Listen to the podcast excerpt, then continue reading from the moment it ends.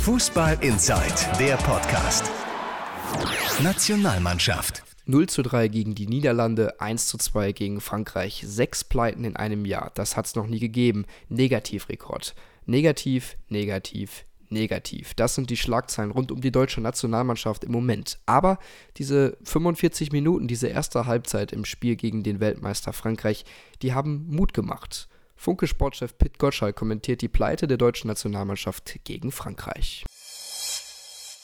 Man darf jetzt aus dem unglücklichen 1 zu 2 gegen Weltmeister Frankreich keine übereilten Schlüsse für den deutschen Fußball ableiten.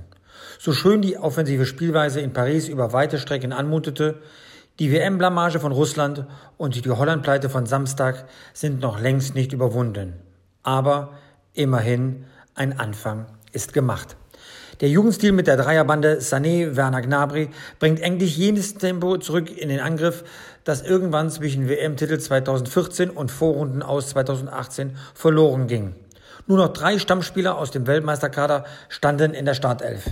Endlich möchte man rufen, Kehrer Süle Schulz, der Umbruch bekommt Gesichter.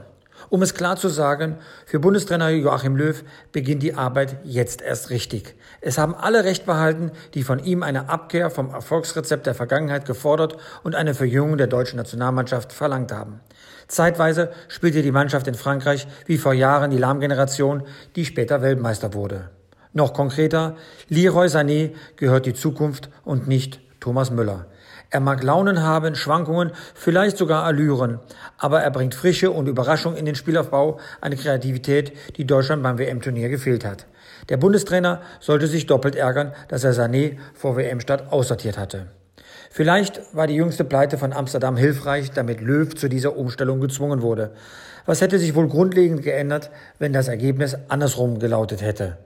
Von der neuen Generation kann ein Ruck ausgehen, denn diesem erfrischenden Team, so die Prognose, verzeiht man während der Lernkurve Fehler und Rückschläge. Was jetzt nicht passieren darf, dass Löw den Mut verliert und Ende November, wenn es im Rückspiel um die Platzierung in der Champions League geht, mit den Altgedienten auf Sicherheit agiert. Nein, es darf kein Zurück geben. In den nächsten zwei Jahren muss Löw die Zukunft gestalten und nicht die Vergangenheit verwalten. Wer nicht mit der Zeit geht, geht mit der Zeit.